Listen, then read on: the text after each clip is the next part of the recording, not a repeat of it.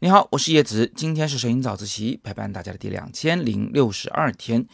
前两天在我的视频号和抖音里面发布了一条短视频，啊，还挺受大家欢迎的，留言的人很多啊，抬杠的人当然也会很多了，对吧？但是仔细一想啊，有同学问的问题还挺有道理，我就就着他们的这个杠来跟大家顺带讲几个摄影的小知识、小技巧，好不好？那首先呢，呃，这个短视频已经放在语音条下方了。我建议大家先点进去看完视频，再来回来继续听我这个语音，你就知道怎么回事了。这是一条五十秒钟的典型的短视频，一共讲到了三个主要的摄影技巧。五十秒想讲一个摄影技巧，其实几乎都是不可能的。为什么呢？因为一个技巧中会含有很多的细节是要展开来讲的。但是如果你全讲，那叫摄影课，需要已经入门的对摄影有兴趣的同学才有耐心听下去。所以短视频，短视频啊，就是半娱乐属性的。咱这个定位得定位好，那这样来说，短视频是不是没有意义了呢？它显然有意义啊，因为还有很多老百姓他是还没有爱上摄影的。那通过看到这种快速的啊，这种极其简单化的摄影技巧的讲解，你其实会让他有点兴趣、有点信心的，他也会慢慢爱上摄影的。这对摄影的普及显然是件好事。当然了，也因为它不是课程那么严谨的东西，所以在网上啊，就有很多网友们他会冒出来批判你。比如说很常见的一种，就说我这个视频啊作假了，那个是成片啊肯定有问题。为什么呢？因为在那个头后面是晚霞是日落的那张照片里面啊，那个脸怎么可能那么亮呢？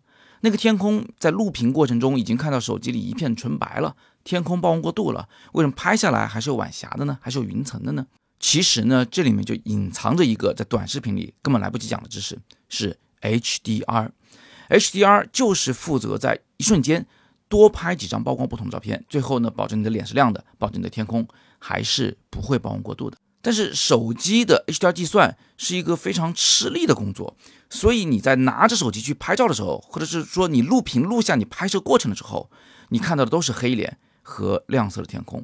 正是因为我老老实实放出了这个录屏过程，所以大家才看到了黑脸，看到了白天。但是这并不妨碍拍完照片以后，在翻看照片的那四五秒钟之内，这台手机会通过运算去合成一张 HDR 的照片，它的脸会亮起来，天空会暗下去，得到一张完美曝光的照片。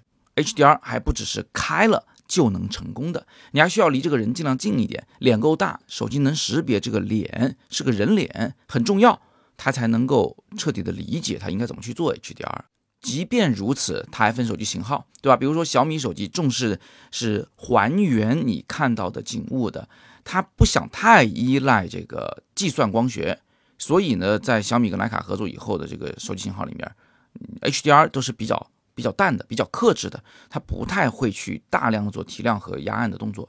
但是 OPPO 因为非常重视人像摄影拍摄。所以你用 OPPO 来拍摄人像照片，并打开 HDR 且离人近的时候，它是真的能够把人脸调这么亮，而且把背景给压得比较暗，不会曝光过度的。这个氛围感是能出来的。日落逆光照是完全能拍的。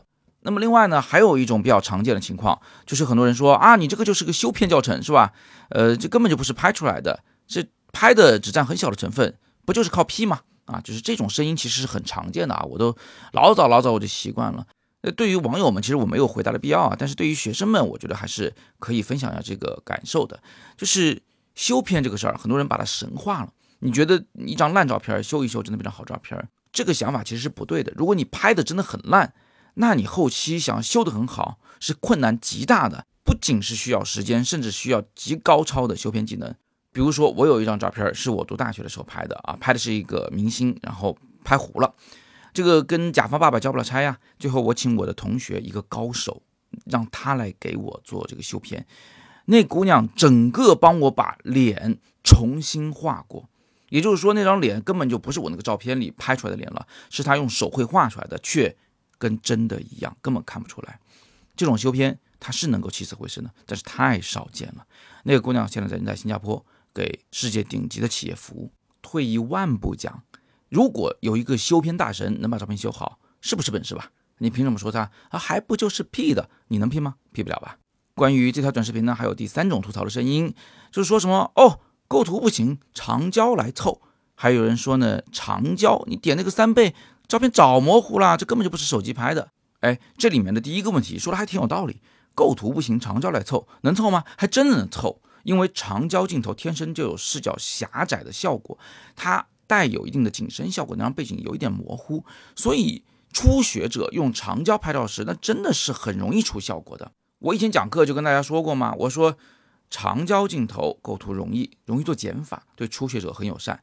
而广角镜头、超广角镜头对初学者非常不友善，因为它一次拍的东西太多了，你没法在画面里同时安排那么多东西，协调的布局在一个画面里。不过那位认为戳三倍就一定会画面模糊的同学啊，我想呢可能是你的手机的个例。如果你的手机背面有三支或者三支以上镜头，那它大概率有一支是长焦镜头。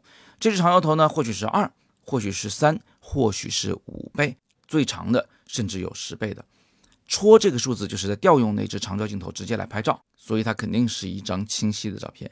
但是如果你没有长焦头，你还强行的去把那个数字一改成三啊、五啊、十啊、二十啊、五十去拍照，或者是你戳的这个数字已经远远超出了你的长焦头的它既定的倍数，比如说你只有一支五倍的镜头，你却用了五十倍去拍演唱会，那么它注定会是模糊的。你看，今天就是一口气给大家把这些问题都解答了一遍。